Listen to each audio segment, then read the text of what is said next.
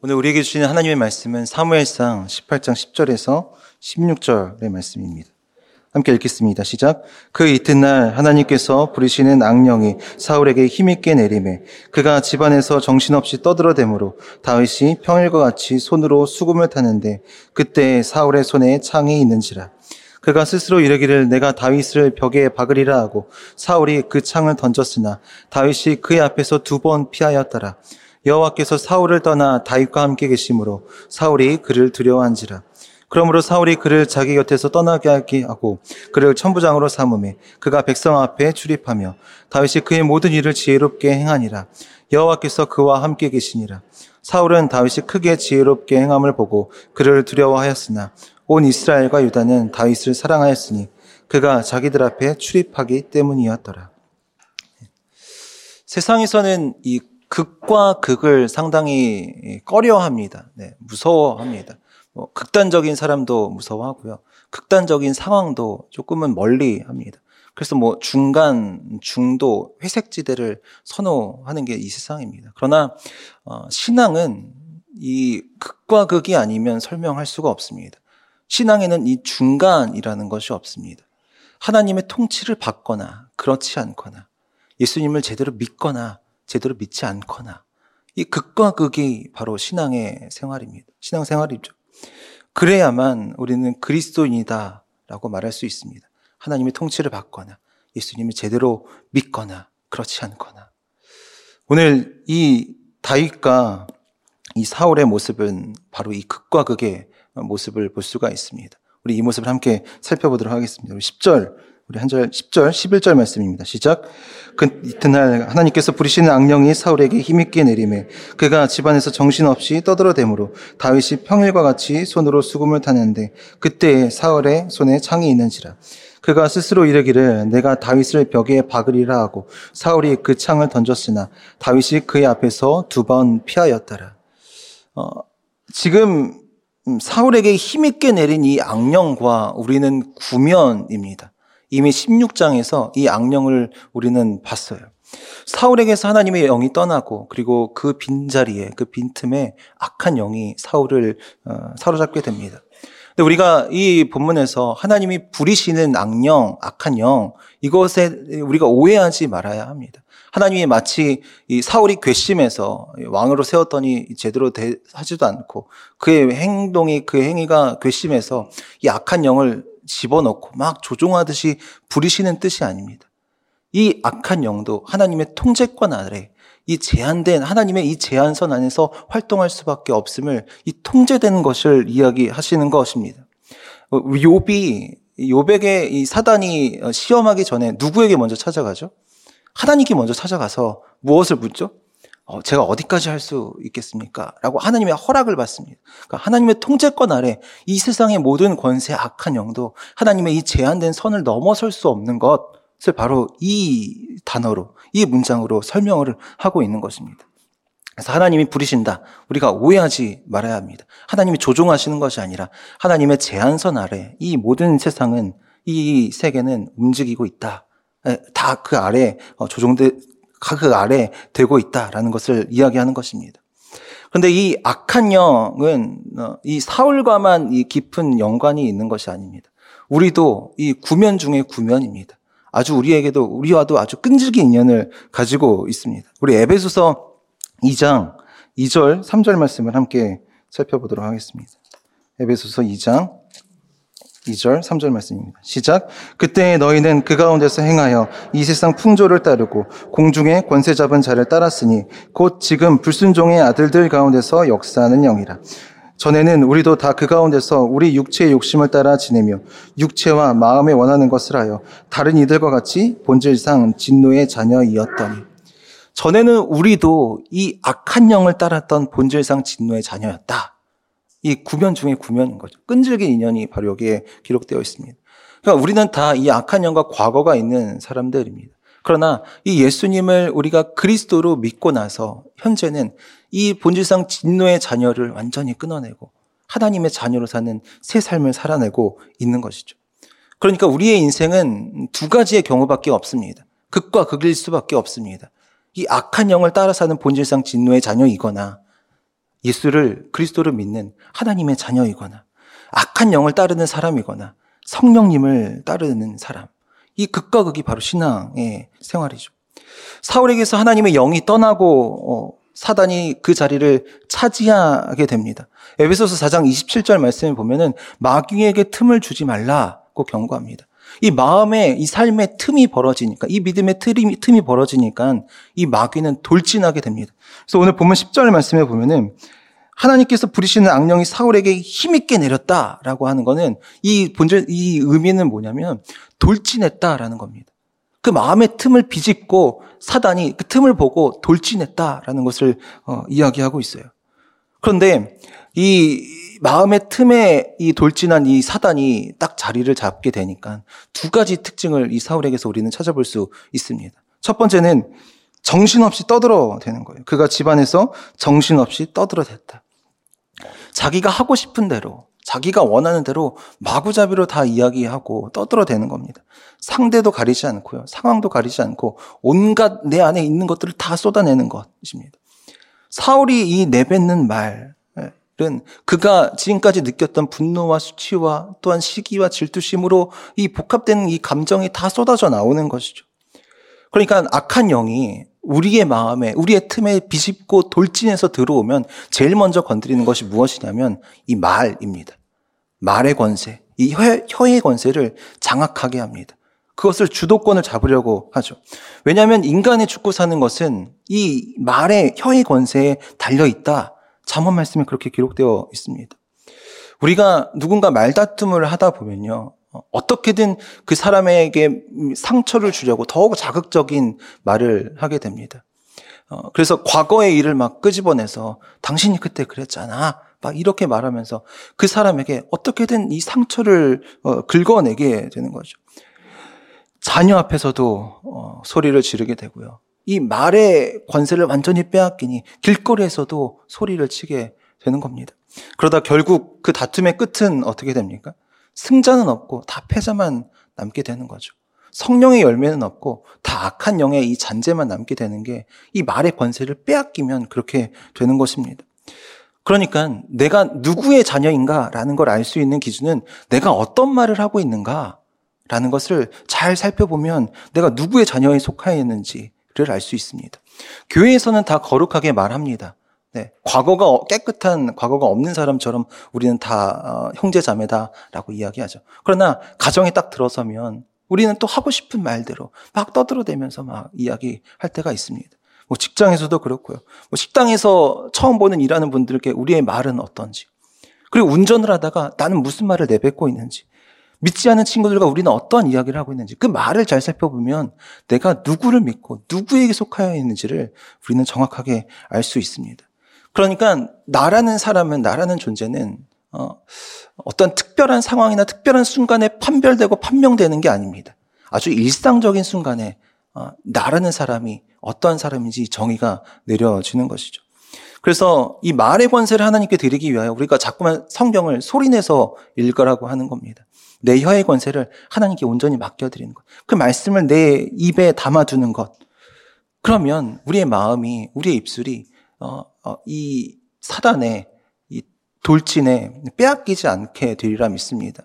틈이 벌어지지 않게 되리라 믿습니다. 말씀을 담아내면 우리의 마음이 완전히 견고하게 어, 닫혀지고 또한 더 단단해지리라 믿습니다. 만약에 예수님이 유튜브 채널을 이렇게 개설을 하셔서 운영을 하셨다면 아마 구독자 수가 어마어마했겠죠. 그런데 이 공생의 말림에 예수님이 이 채널에 뭐 콘텐츠만 올리면 아마 악플이 엄청나게 달렸을 겁니다. 당시에 사람들이 예수님을 보고서 비난했던 그것이 지금은 악플로서 남아, 남게 되는 것이죠. 그런데 예수님이 이 악플에 이 반박하는 답글을 다 다셨을까요? 저는 그렇지 않으셨을 거라고 생각합니다. 오히려 하나님 음, 저들을 사하여 주옵소서. 저들은 지금 자기들이 다는 악플을 알지 못합니다. 이렇게 말씀하시면서 꿋꿋하게 진리를 업로드 하시고 사랑 이야기를 업로드 하셨을 거라고 생각합니다. 그러니까 모든 권세를 예수님조차도 하나님께 드리는 것입니다. 그러니까 저와 여러분도 돌진한 이 사단에 우리의 권세, 말의 권세를 빼앗기지 않고 하나님께 온전히 올려드리길 소망합니다. 그래서 막 정신없이 떠들어대는 일상이 아니라요. 정말 하나님께서 알려주신 말씀, 내 입에 담아주신 그 말씀만 이렇게 이야기하는 자가 되기를 소망합니다. 화가 나고 분노될 때 침묵하지 마세요. 침묵하지 마시고 오히려 선언하세요. 하나님, 제 말의 권세는 하나님께 있습니다. 제 입의 권세는 주님께, 주님께만 있습니다. 우리가 이 선언으로 매일 아침 우리의 입술을 열어야 됩니다. 그러면 하나님이 꼭 맞는 말씀, 그때의 그 상황에, 그 자리에 꼭 알맞는 말씀을 우리에게 어, 알려주시리라 믿습니다. 악한 영에 사로잡힌 또 다른 특징은 사람이 공격적으로 변하는 것입니다. 사울이 지금 이 떠들어대다가 어디까지 가게 됐죠? 창을 들고 이, 사, 이 다윗을 죽이려고 하는 데까지 이르게 됩니다. 우리 11절 말씀에 혼잣말을 막 하고 있습니다. 사울이 그 창을 그 그가 스스로 이르기를 내가 다윗을 벽에 박으리라. 그러니까 혼잣말로 계속 내가 벽을 박으리라. 다윗을 내가 죽이리라. 그래서 혼잣말을 하고 있는 거죠. 이 분노로부터 튀어나온 말이 실제가 되는 이 실행의 단계까지 이르게 되는 겁니다. 그래서 사울이 창을 다윗을 향하여서 두 번이나 던지게 됩니다. 근데 첫 번째는 아마도 이 왕이 들고 있던 귤을 창이라고 표현한 것 같아요. 이 왕의 짧은 이 지팡이 같은 왕의 왕위를 상징하는 이 귤을 다윗에게 집어 손에 잡히는 대로 집어 던졌겠죠. 그러니까 이 귤을 집어 던졌다, 창을 던졌다. 첫 번째 이슈는 이 사울 왕위를 집어 던진 것, 던진 것과 아, 같은 의미입니다. 네. 나의 모든 품이, 나의 일상이 다 무너진 것을 의미를 합니다. 그리고 두 번째로 이, 이 창을 던진 것은 아마도 이 왕의 옆에 늘 디피되어 있던 이 긴 창을 어, 아주 무거운 창인데 이 창을 이 다윗을 향하여서 힘있게 던졌을 겁니다. 이 분노를 참지 못하고 이 마구잡이로 어, 던지는 이 공격적인 이 형상을 볼 수가 있죠. 이것을 바로 극단이라고 합니다. 끝과 끝이죠. 이제 이 다윗과의 관계는 끝입니다. 그리고 그의 다윗의 아니 사울의 이 왕위는 끝이 났습니다. 그리고 이 그의 일상 기본적인 생활이 다 끝이 나는 것을 이 창을 던지는 것을 우리를 우리는 통해서 볼 수가 있습니다. 악한 영 아래 살면은 극단적이 될 수밖에 없습니다. 일상이 다 무너지게 됩니다. 사람과의 관계도 다 끝나고 내가 일하는 것도 다 끝나게 됩니다. 어, 밥도 제대로 못 먹고요. 그리고 모든 것이 단절되는 그 끝을 경험하게 됩니다. 사울은 이렇게 극단을 향해 달려가고 있는데 그런데 그때 그 자리에 있는 다윗은 어떻게 행동을 하는지 우리가 좀 살펴봤으면 좋겠습니다. 우리 10절 말씀에 어떻게 하고 있냐, 면 어, 사울에게 힘있게 악령이 내렸을 때 다윗이 평일과 같이 손, 손으로 수금을 탔는데 라고 기록합니다. 다윗은 똑같은 일상을 살아내고 있는 겁니다. 막 주변이 요동치고 정신없이 소리치는 이 세상 가운데서도 다윗은 아주 동일한 일상을 꿋꿋하게 살아내고 있는 것이죠. 그리고 11절 말씀에 이 사울이 창을 던질 때 다윗은 어떻게 합니까? 그의 앞에서 두 번 피합니다. 사실 첫 번째 이 사울이 귤을 던졌을 때 피했으면 됩니다. 그 자리를 떠났으면 됩니다. 그런데 다윗은 그러지 않았어요. 그의 곁에서 곁을 지키면서 어, 그의 곁에서 꿋꿋하게 연주를 하고 어, 전혀 요동침 없이 그 자리에 자기의 맡겨진 어, 사명을 다하고 있는 것을 볼 수 있습니다. 도대체 이런 꿋꿋함과 안정감은 어디서 나오는 것일까요? 다윗은 이 정신없는 이 세상 속에서, 이 극단적인 사람과 이 극단적인 세상 속에서 어떻게 이렇게 안정감 있게 요동침 없이 담대함으로 살아갈 수 있을까요? 우리 12절 말씀입니다. 함께 읽겠습니다. 시작. 여호와께서 사울을 떠나 다윗과 함께 계심으로 사울이 그를 두려워한지라. 여호와께서 하나님이 다윗과 함께 계시기 때문에 그는 오늘의 일상을 그냥 담담하게 살아내는 것입니다. 정신없이 극단적인 일상 속에서도 그는 오늘을 그냥 평범하게, 예, 평범한 일상으로 살아내는 것입니다. 오히려 이 사울이 다윗을 두려워한다라고 기록하고 있어요. 사실 지금 이 궁정에서 두려움의 대상이 되는 사람은 누구입니까? 공포의 대상이 누구죠? 사울입니다. 창을 집어 던지고 소리를 지르면서 내가 죽일 거야, 죽일 거야, 중얼중얼 거리면서 그렇게 다니고 있는 공포의 대상은 바로 사울입니다. 그런데 그 사울이 다윗을 두려워한다라고 표현을 하고 있어요. 여러분, 바로 여기에 우리의 믿음의 아주 근본적인 근원이 담겨 있습니다. 믿음의 아주 명확한 이유가 담겨 있어요. 이 세상의 진노의, 본질상 진노의 자녀는 이 극단적인 세상에서 벌벌 떨며 두려움에 사로잡혀 삽니다. 그러나 하나님의 자녀는 아주 극단적인 일상 속에서도 두려워하지 않고 담담하게 오늘을 살아냅니다. 본질상 진노의 자녀는 아주 작은 자극에도 아주 작은 상처에도 금세 나를 세우고 눈을 치켜뜨고 아주 공격적인 성향을 합니다.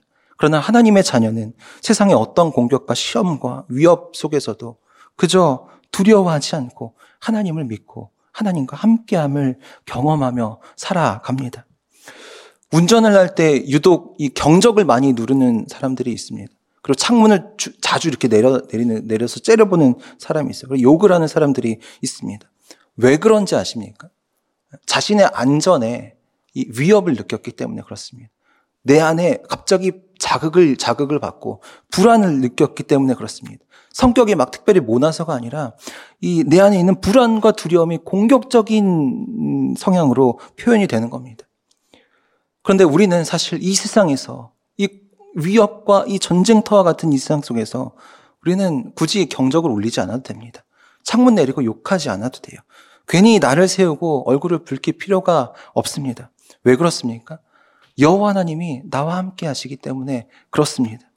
이 믿음이 우리의 방패가 되기 때문에 그렇습니다. 우리 에베소서 6장 16절 말씀을 함께 읽어보겠습니다. 시작. 모든 것 위에 믿음의 방패를 가지고 이로써 능히 악한 자의 모든 불화살을 소멸하고 믿음의 방패가 모든 것 위에 덮여 있는 것이죠. 그러면 우리에게 날라오는 이 악한 영의 이 불화살이 다 소멸되게 되는 것입니다. 하나님이 나와 함께 하신다는 이 믿음, 이 믿음이 나를 지켜주시는 거예요. 저와 여러분이 바로 이 믿음의 방패를 가지고 이 세상을 살아가시기를 간절히 축복합니다. 그러면 우리의 마음의 틈에 돌진하고 있는 이 불화살이 완전히 소멸될 줄 믿습니다. 하나님이 막으시고 보호하시고 싸매어 주시는 것을 우리의 일상 속에서 이 극단적인 세상 속에서 경험해 보시기를 축복합니다. 우리 13절, 14절 함께 읽겠습니다. 시작. 그러므로 사울이 그를 자기 곁에서 떠나게 하고 그를 천부장으로 삼음해 그가 백성 앞에 출입하며 다윗이 그의 모든 일을 지혜롭게 행하니라. 여호와께서 그와 함께 계시니라. 처음에 사울은 이 다윗을 아버지 집으로 돌아가는 것을 허락하지 않았습니다. 그러니까 자기 수하에 꽉 이렇게 쥐고 있으려고 했죠. 그러나 지금은 어떻죠? 지금은 빨리 제거해 버리고 눈앞에서 사라지게 하고 싶은 것을 보고, 보게 됩니다. 그래서 멀리 떠나 보게, 보내게 됩니다. 그래서 이 군사령관의 직책을 삼고 있다가, 어, 세워놨다가, 지금은 이제 천부장, 그냥 지역의 전장터를 전전하게 되는 그러한 장수로, 야전 장수로 이 다윗을 좌천시킨 겁니다. 완벽한 좌천이죠. 근데 다윗의 입장을 생각해 보면 이건 정말 너무나 억울하고 어려운 일입니다. 우리가 이 전쟁이라는 것을 너무나 쉽게 이야기해서 그렇지. 사실 이 전쟁은 이 다윗에게 엄청난 압박감과 이 위협과 그리고 자기의 이 압박 그 모든 것을 다 이렇게 내어 놓는 참 부담감에 시달렸을 것입니다. 우크라이나와 이 러시아 전쟁에 우리는 점점 무감각, 무감각해져 가지만 사실 이 지금도 전쟁터에서 전쟁을 치르고 있는 이들에게 이 전쟁이라는 단어만 들리면 아마 이들은 다 소름 끼칠 거예요. 그만큼 힘들고 그만큼 아프고 어려운 일입니다. 그런데 이 다윗을 그 전쟁터로 이 사울이 몰아 넣은 것이죠. 다윗의 입장에서 보면 그는 아무것도 잘, 잘못한 게 없습니다. 네. 그냥 수금 타고요. 골리앗을 무찌르고 플랫의 전쟁에 참여했던 것 뿐입니다. 억울하죠. 부당합니다. 일 열심히 최선을 다해서 내가 이 부서에 맡겨진 일을 잘 했어요. 성과도 잘 나왔습니다. 회사 매출도 우리 나를 통해서 어, 매출도 올랐어요. 이러한 공을 세웠는데 어느 날 갑자기 어, 저기 지역에 아주 그냥 시골에 있는 어, 그 아주 작은 공장에 발령이 된 겁니다. 그래서 인사 발령 난 이유를 알고 보니까 상사가 내가 잘 나가는 게 보기 싫어서 그렇게 다 조종을 한 거예요. 어떠십니까? 이 처사가 정당해 보이십니까? 아니면 부당해 보이십니까? 다윗의 입장이 바로 이와 같습니다. 아마도 우리는 이 다윗의 이, 이 좌천을 보고 우리는 이 억울함을 숨길 수가 없었을 것입니다. 감히 상상할 수도 없는 이 전쟁터에서 이 중압감과 압박감을 가지고 그는 그곳에서 어떻게 생활을 했는지 14절은 너무나도 정확하게 이야기하고 있죠. 다윗이 그의 모든 일을 지혜롭게 행하니라.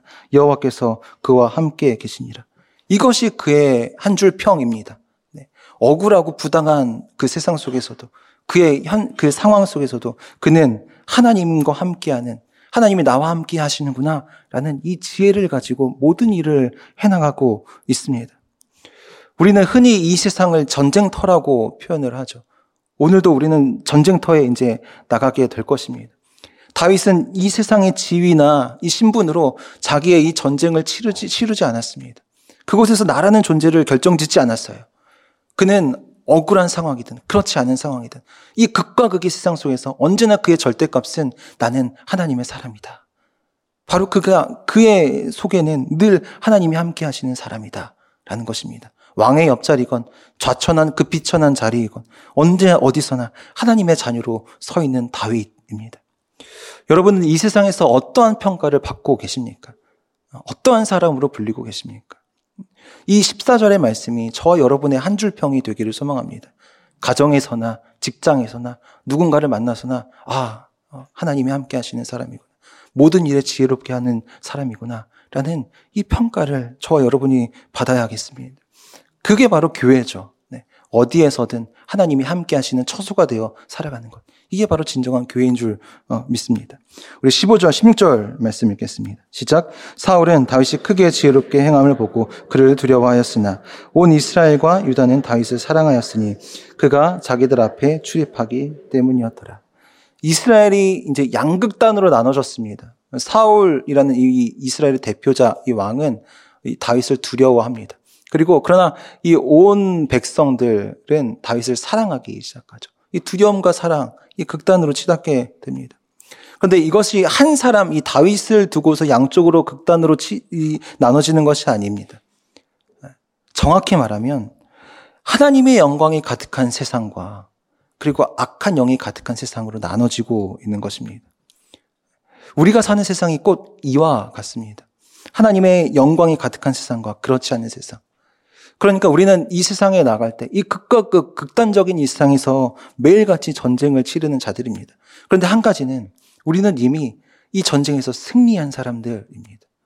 이미 승리한 전쟁을 치르러 이 말씀 가지고 이 승리를 거머쥐고 우리는 나가서 일상을 살아내는 사람입니다. 그러니까 평범하게 오늘을 아주 담대하게, 담담하게 살아낼 수 있는 것이죠. 악한 영이 가득한 세상에서 더 이상 마음에 요동칠 필요가 없습니다. 소리치고 얼굴을 붉힐 필요도 없습니다. 그저 내게 주신 말씀 붙잡고 그 말씀대로 살아내는 그 승리를 우리는 경험해야 합니다. 근데 아주 특별하게 16절 마지막에 이렇게 기록하고 있어요. 그가 자기들 앞에 출입하기 때문이었더라. 그래서 출입했다라는 건, 어, 이 다윗이 이 군사들을 데리고 백성들 앞에서 출전한, 출전한 겁니다. 그리고 승리를 가지고 다시 돌아온 거죠. 이것을 백성들 앞에서 출입했다라고 표현을 합니다. 다윗은 어떠한 상황에서든지 자기에게 맡겨진 일을 최선을 다해서 어, 수행을 했습니다. 전쟁터에 가서 열심히 싸웠어요. 억울함이 있었겠죠. 네. 부당함에 눈물을 흘렸겠죠. 그러나 그는 뒤로 물러서지 않고 어, 포기하지 않고 늘 출입을 했습니다. 성도는 그리스도인은 교회만 출입하는 사람이 아닙니다. 우리는 이 세상의 전쟁터에 출입하는 사람입니다. 세상에 나가서 열심히 전쟁을 치르는 자들입니다. 죄와 악한 영과 이 가득한 이 세상에서 치열하게 전투하는 자가 바로 우리입니다. 그래서 싸우면 싸울수록 세상은 우리를 통해서 아, 하나님이 함께 하시는 것이 바로 이러한 어, 인생이구나. 라는 것을 깨닫게 되어야겠습니다. 찬송가 352장 십자가 군병들아라는 찬양이 있습니다. 근데 그 3절의 가사를 제가 읽어드리겠습니다. 십자가 군병들아 주 위에 일어나 내 힘이 부족하니 주 권능 믿으라. 복음의 갑주 입고 늘 기도하면서 너 맡은 자리에서 충성을 다하라. 우리는 십자가 군병들아라는 제목으로 알고 있지만 사실은 이, 이 찬양의 원 제목은 Stand up stand up for Jesus입니다. 일어서라. 예수를 위해 일어서라. 라는 것입니다. 우리는 이 세상에서 다윗과 같이 하나님을 위해 예수님을 위해 일어서는 자들이 되어야겠습니다. 그곳이 전쟁터일지라도 그것이 치열하게 싸우는 그 전투일지라도 우리는 담대하게 평범한 일상 속에서 하나님을 위해 살아가는 저와 여러분이 되기를 간절히 축복합니다. 기도하겠습니다. 하나님, 오늘도 우리는 하나님의 말씀을 듣습니다. 이 말씀 가지고 또한 이 세상을 살아갑니다. 어, 그러나 우리를 위협하고 우리를 공격하고 우리를 혼란스럽게 하고 흔들어 놓는 이 하나님 이 악한 영과 우리가 우리에겐 맞서 싸울 힘이 없으나 그러나 주님이 나와 함께 하시오니 하나님 우리가 더욱더 하나님만 붙잡고 하나님만 의지하고 더욱더 잠잠히 담대하게 하나님의 금성을 따라 사는 자들이 되기를 소망합니다.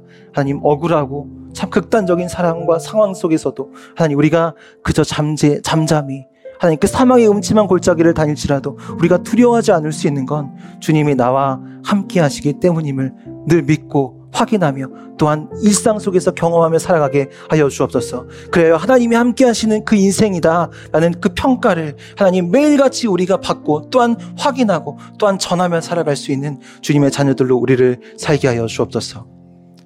하나님, 오늘도 우리와 함께 하시니 감사합니다. 오늘도 이 세상에서 우리에게 승리를 주시니 감사합니다. 그저 하나님 우리는 그 승리를 어, 부여잡고 온전히 하나님의 손 붙잡고 하나님 이 음침한 골짜기 이 해가 가득한 악한 영이 가득한 이 세상 속에서 온전히 하나님의 자녀로 하나님의 함께 하심을 누리며 하나님 그 은혜로 사는 주의 자녀들이 되게 하여 주옵소서.